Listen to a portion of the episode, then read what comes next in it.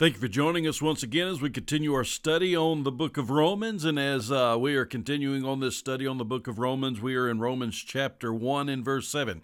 And so as we look at this, what we have found already is the Apostle Paul has introduced himself. And as the Apostle Paul has introduced himself, he has given to us his credentials. After he gave to us his credentials, he went right into letting us know what the book of Romans was all about. That was all about the gospel of God, it was all about the gospel of Jesus Christ. And so immediately after that, uh, the Apostle Paul then addressed those who are in Rome. And so he says in Romans chapter 1 and verse 7, he says, To all who are beloved of God in Rome, called as saints, grace to you and peace from our God, our Father, the Lord Jesus Christ. And so as he talks about this, he talks about the uh, the the those who are in Rome uh, he gives to them a very common greeting. And as the Apostle Paul gives to them this very uh, common greeting, he says, Grace to you and peace from God our Father and the Lord Jesus Christ. Now, this is a very common greeting, or peace to you, uh, rather, is a very common greeting within Jewish culture. It's uh, common amongst Orthodox Jews still to this day. Peace or, or shalom, as they will uh, give that greeting to one another and greet you uh, with that greeting of peace. But here, what we find uh, is a pretty common greeting for the Apostle Paul. And as this is a common greeting for the Apostle Paul, uh, we recognize here that it is kind of a Christianized form or a Christianized formal greeting, uh, which was common in Paul's writings. And so when we find this, when we look at this, it was probably not only common in Paul's writings, it was probably also common within uh, that first century church. Grace to you and peace from God our Father and the Lord Jesus Christ. So, uh, where it was common for the Jewish person to say shalom or peace, uh, here it is, this Christianized version of this with the addition of grace. Now, what we understand, what we recognize is that we can only have peace with God uh, because of the grace of God. Apart from the grace of God, we can't have peace with God. When we begin to understand that and look at that, I've already talked about grace and I've, I've already talked about that, so I'm not going to get into all of that once again. But when we begin to talk about the peace of God that only comes through the grace of God, we have to look at Romans chapter 5 and verse 1. It says, Therefore, having been justified by faith, being justified by faith. Now, the fact is, we're condemned as sinners, and those who are lost and dying and going to hell, those who haven't placed their faith in Jesus Christ, are condemned. They're condemned. That means they've been found guilty. But those who have placed their faith in Jesus Christ, therefore having been justified by faith, they are justified. And then so as they're justified, that means they're found not guilty. It's not that they're not guilty. Of course, they're guilty. Everyone's guilty. All have sinned and fallen short of the glory of God. Therefore, everyone deserves that condemnation. But when we place our faith in Jesus Christ, we're found not guilty. We're justified. And as we're justified, once again, as Romans chapter 5 and verse 1 says, therefore, having been justified by faith, we have peace with God through our Lord Jesus Christ. And so, as we are justified by faith and have peace with God, it is because of the grace of God, the grace of God being the unmerited favor of God. Again, we've already talked about that. Uh, we uh, so I'm not going to talk about that once again, but it is the formal greeting of the Apostle Paul, and as it is the formal greeting of the Apostle Paul, it is somewhat of a Christianized formal greeting. Uh, again, that was common in the Apostle Paul's writings, and also probably common within that first century church. Now, as the church grew further and further away from Judaism, uh, it was probably a less, uh, f- uh, less and less of a formal greeting than it was uh, within that first century church, but still be very proper uh, to greet one another. Grace to you and peace from God, our Father and the Lord Jesus Christ, because it's because of the gospel, because of the gospel of Jesus Christ that we have that peace, that we have that grace, uh, and we have the peace as a result of the grace of God and the justification of God. And we praise God for that. But here also we find in Romans chapter 1 and verse 7, uh, we find two verbal adjectives. And so as we find these two verbal adjectives, we find that uh, the, uh, the Apostle Paul described the church of Rome in two ways. And so as he described the church of Rome and gave them these two adjectives, we find in Romans 1 7, he says, To all who are beloved of God in Rome, called as saints. And so to those who are beloved of God and to those who are called as saints. Now, today we're not going to look to, at the called as saints part. We're going to look at that next week. Uh, we're going to look at the beloved of God in Rome. But what we understand is that we understand both the beloved of God and the called as saints are to the whole church of Rome, but they're not limited to, to the church of Rome, as we see in many places throughout Scripture. There, uh, they are to every church. They are to the universal church. And so, as we recognize that they are to every church, they are to the universal church, we begin to recognize this fact. We begin to recognize this truth that the whole church is beloved of God. The whole church is also called as saints. And so, when I say the whole church, I mean, every single individual member, every single individual member that makes up the body of Christ. So, as every single individual member that makes up the body of Christ, which is the church of the Lord Jesus Christ, they are beloved by God. The whole church is beloved by God. Each individual member is beloved by God. The whole church is called as saints. Each individual member is called as saints. Of course, we operate as a body. We don't operate on our own. We don't operate as individual members doing our own thing. That is totally unbiblical. We always operate as the church, the church of the Lord Jesus Christ. And so the church is extraordinarily important and it is beloved of God. That, you know, think about that for just a moment. We are beloved by God. We are loved by God. We are deeply loved by God. Now, when we look at that, we begin to understand that the Bible says that God is love. And so when we begin to understand that God is love, we recognize that uh, love is not just a characteristic of God, it's not just one of the many attributes of God, it is who He is. God is love. And so, as God is love, and we recognize that God is love, we recognize the importance of the fact that God is love. We recognize that we are loved by God. So, when we understand the love of God, we understand first of all that God loves the world. Everybody knows John 3:16, that God so loved the world that he gave his only begotten son that whosoever believeth in him shall not perish but have everlasting life. And so when we recognize the love of God, that God so loved the world, who did he love? He loved the world. Who is the world? The world is everyone. The world is everyone.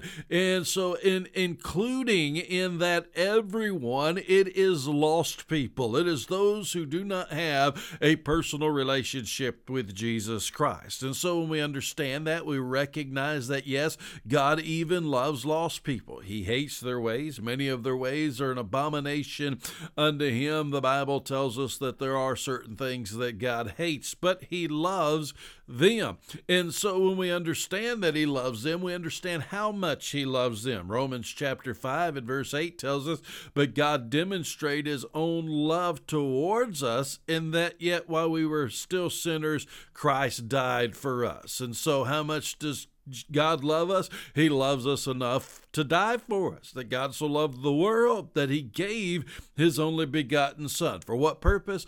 To die for us. And so that is the greatest demonstration of love. That is the greatest display of love. That is the greatest act, the greatest showing of love that the world has ever seen or the world ever will see. That God gave us his one and only Son, that he would come for the sole purpose of dying for us. But who did he die for?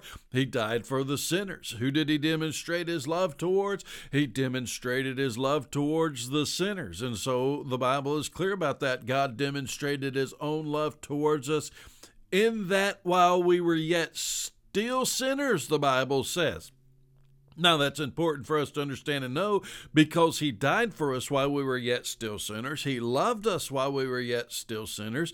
The reason is, because there's nothing that we could do about our sinful state. There's absolutely nothing whatsoever we could do about our sinful state. If we could do anything about our sinful state, if we could make our sins go away, if we could make ourselves righteous people, then there would have been absolutely no need for Jesus Christ to go to the cross to die for us. There would have been no need for that whatsoever. We could have done it on our own. But since we can't do it on our own, it was absolutely necessary for God to send His own Son to go into this world and to die for us. Why did He do that? Because He loved us. And this is the demonstration of His love. But God demonstrates His own love towards us in that while yet sti- we were still sinners, Christ died for us. So he loves the sinners. He obviously loves the sinners because he died for the sinners. Now, that doesn't mean that he loves the ways of the sinner,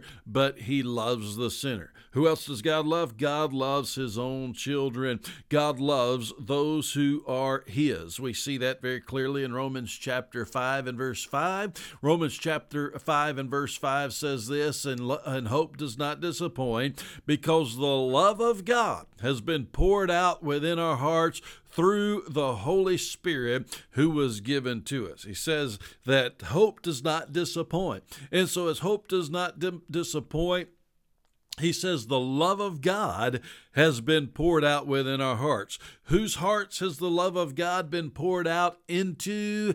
Those who are believers. How do we know it's those who are believers? Because it is through the Holy Spirit. Now, only those who are believers have the Holy Spirit. If you're not saved, you don't have the Holy Spirit. In fact, we're going to look at it deeper when we get into Romans chapter 8. But when we do, what we're going to see is in Romans chapter 8, the Bible very clearly says if you have the Son, you have the Spirit. If you don't have the Son, you don't have the Spirit. So only those who are saved have the Holy Spirit. So it's only those that are saved that God has poured out His love into our hearts. He has poured out his love into our hearts. He loves everybody, but it is only those who are his children that God has poured out his love to those who are uh, have the Holy Spirit. He poured out his love into our hearts. He made himself known to us. He revealed himself to us.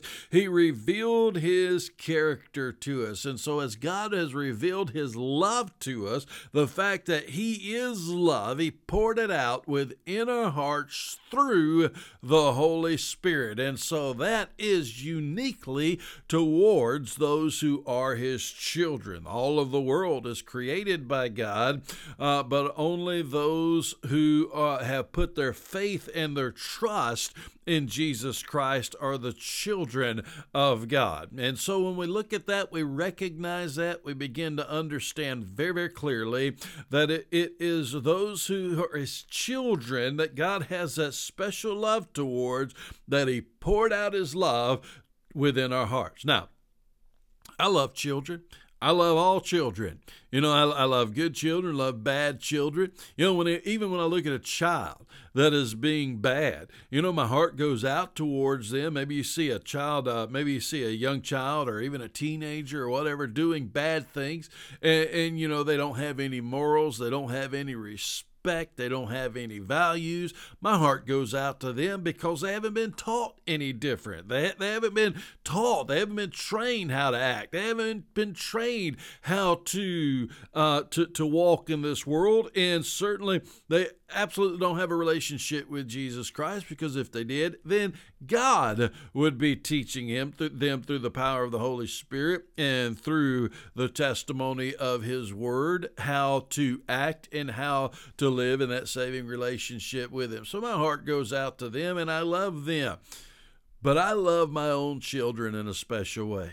I have a special love towards my own children and my own grandchildren that I don't have towards other people's children. It doesn't mean that I don't love them, doesn't mean that I wish ill upon them in any way, shape, or form, but I have a special love towards my own children, and God has a special love towards His own children. In fact, it's an incomprehensible love. We can't even understand, we can't even comprehend the love that God has towards us. In fact, Ephesians chapter 3 and verse 17 says, So that Christ may dwell in your heart through faith so that Christ may dwell in your heart through faith. And so when you have faith in Jesus Christ, from Him dwelling within your heart, He pours out His love towards us richly through the Holy Spirit. Then Paul goes on to say in Romans chapter, I mean Ephesians chapter 3 and verse 17, he says, And that you being rooted and grounded in love, may be, may be able to comprehend with the saints what is the breadth and the length and the height and the depth of his love he's talking about here, and to know the love of Christ, which surpasses knowledge, that you may be filled up to all of the fullness of God.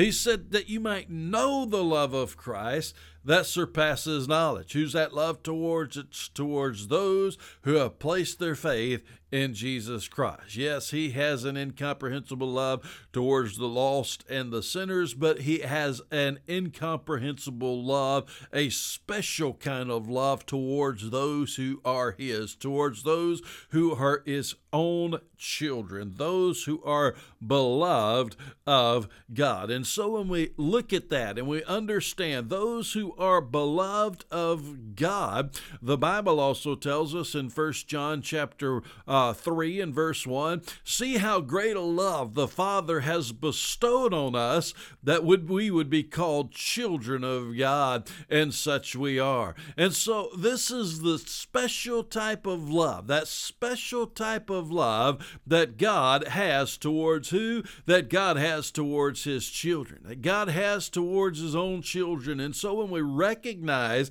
that special kind of love that God has towards His own children. Again, the rest of the world, they're not his children.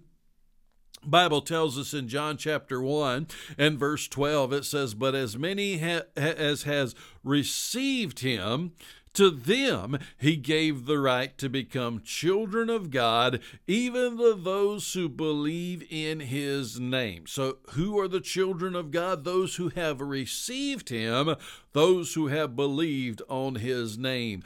To them and to them alone has he given the right to be children of, uh, children of God. And so it is to those children it is to those children, see how great a love the Father has bestowed upon us that we would be called the children of God. How special is that? And John says there in John chapter 3 and verse 1, and such we are.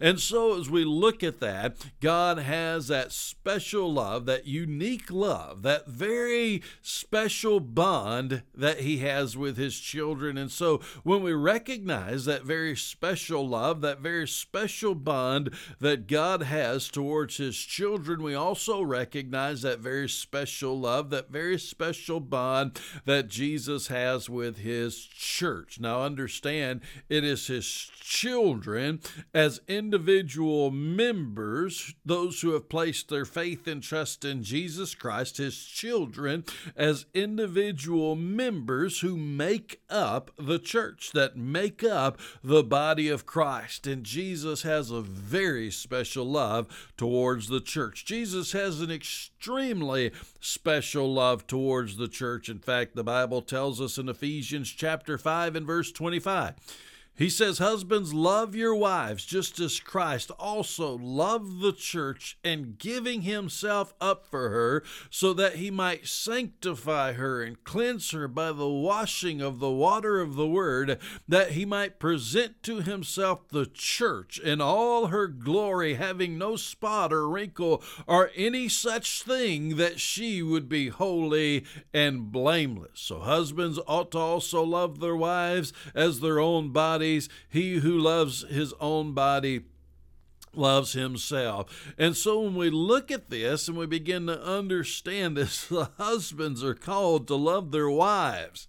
We, we get so caught up in wives submitting to their husbands. But listen, if the husband is loving his wife like Christ loved the church, she wouldn't have a problem. In fact, it'd be extraordinarily natural for the wife to submit herself to the husband. She wouldn't even think about it. It would be a no thought process if she knew her husband loved her that much. Well, that's how much Jesus loves his church.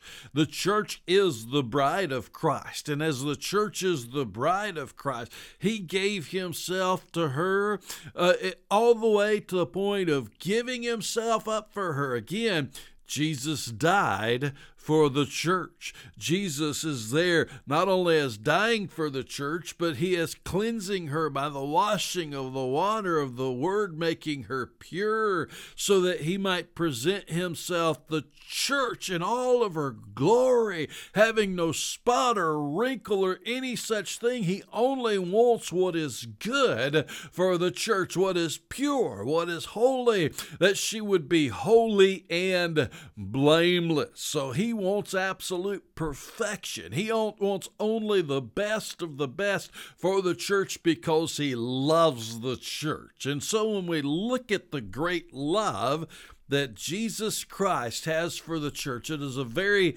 unique love. It is a very special love. And so when we look at that, that is a very unique love. It is a very special love that Jesus has towards his church we see how special that is. When the Apostle Paul says in Romans chapter 1 and verse 7, to all who are beloved of God in Rome, oh, we're truly beloved. We can't even comprehend how beloved we truly are. Now, when we look at that, and we begin to recognize how beloved we are in Christ, how beloved we are by God, the great love that God has towards His church. The Bible also tells us that we're to love the church. If God loves the church, we too should love the church. Every single individual ought to have a special kind of love towards the church. 1 Peter chapter 2 and verse 17 tells us this, honor all people, love the brotherhood, fear God, honor the king. Now, love the brotherhood. Who's the brotherhood? The brotherhood is the church. And when we recognize that the brotherhood is the church, friends, we're called to love the brotherhood. We call each other brothers and sisters in Christ, and we are. We, we, we are brothers and sisters in Christ, joined together through Jesus Christ. And so, as we recognize that, there ought to be a great love towards the church of Jesus Christ. Yes, a great love towards the local church, but a great love towards the universal church, a great love towards our brothers and sisters, those who are in Christ, the brotherhood that we have in Jesus Christ, a great love that we have towards one another. In fact, when we begin to look at the love of God, we begin to recognize the love of God. That's one of the ways we know whether or not we're truly saved.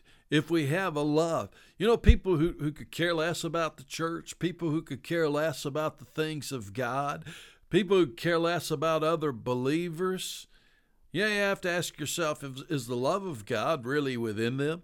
Because if the love of God was genuinely within them, then they would have a special kind of love towards other believers. In fact, uh, John chapter 5 and verse 1 tells us this Whoever believes that Jesus is the Christ is born of God, and whoever loves the Father loves the child born of God. Verse 2 By this we know that the love of the children of God when we love God and observe His commandments. So, if we love God, we're going to love the children of God. When we love God, we're going to love the child born of Him, which is the child of God, which is the one who has received Christ, the one who has placed their faith in Jesus Christ. In fact, He says, by this we know that we love the children of God when we love God and observe His commandments. So, what are the commandments of God? What, what, what was asked of Jesus? Jesus was the greatest of all the commandments. Jesus said, Love the Lord your God with all your heart, all your soul, and all your might. And so that is the first and the foremost. The second, Jesus said, is like unto it to love your neighbor as yourself. Now, technically speaking, everyone is our neighbor. Jesus used the great Samaritan, uh, the Good Samaritan, uh, as an example of that.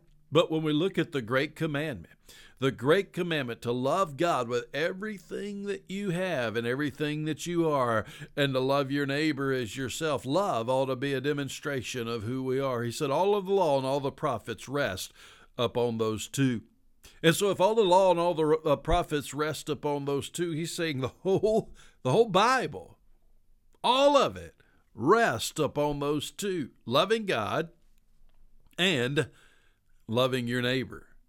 Now, it's not the way in which we're saved because we can't we, we, we love God because he first loved us, and apart from us knowing him, we can't love him apart from us knowing His love that's poured out uh, in our hearts through those who have already placed their faith in Jesus Christ, we're not going to have a love of God. Apart from the love of God and knowing God and having a love from God, we're not going to love the child that is born of Him. We're not going to have that within us. That's a supernatural act. So it's not what we do to get saved no, we're saved by faith. It's who we are once we are saved because God has done a work within our life and God is doing a work within our life. And that work draws us into a deep love with of God, and the love of God causes a deep love of the child that is born of God. Friends, scripture is extraordinarily clear about that. So when you see folks bad mouthing the church, you see people putting down on the church, you see people insulting the church, you see people shunning the church. Oh, friends, that's not of God. That's not even remotely close to being of God. In fact, that's of the spirit of the Antichrist. And we need to get as far away from junk like that as we possibly can because the true child of God is going to love God. He's going to love the child born of God, and he's going to love the church, which is the bride of Jesus Christ. Now, let me ask you this. Well, let, let me just state this. You could talk about me. You can insult me. You you could badmouth me all you want to. You know I'm pretty thick-skinned. I don't care. It, it's just, it just I just brush it off, dust the dirt off my feet. It doesn't bother me. Man, you start coming after my wife. I'm gonna get upset. What about when we come after the bride of Christ? Doesn't mean we always have to like everything that the church does. Now, it needs to be a biblical church. It needs to be a biblical bride of Christ, not not apostate, not heretical, not not wolves in sheep's clothing, true biblical church. We need to love it. And as we love it, we're going to be in it, of it, absorbed in it a part of it. So again, Romans chapter 1 and verse 7 to all who are beloved of God in Rome. What is that? It's the church. Who is that? That's the children of God. They don't always act lovable. Oh, thank God for the grace of God. We, I should say, don't always act lovable. But because of God, we ought to have that deep love of the church because He has that deep love of the church, the beloved of God.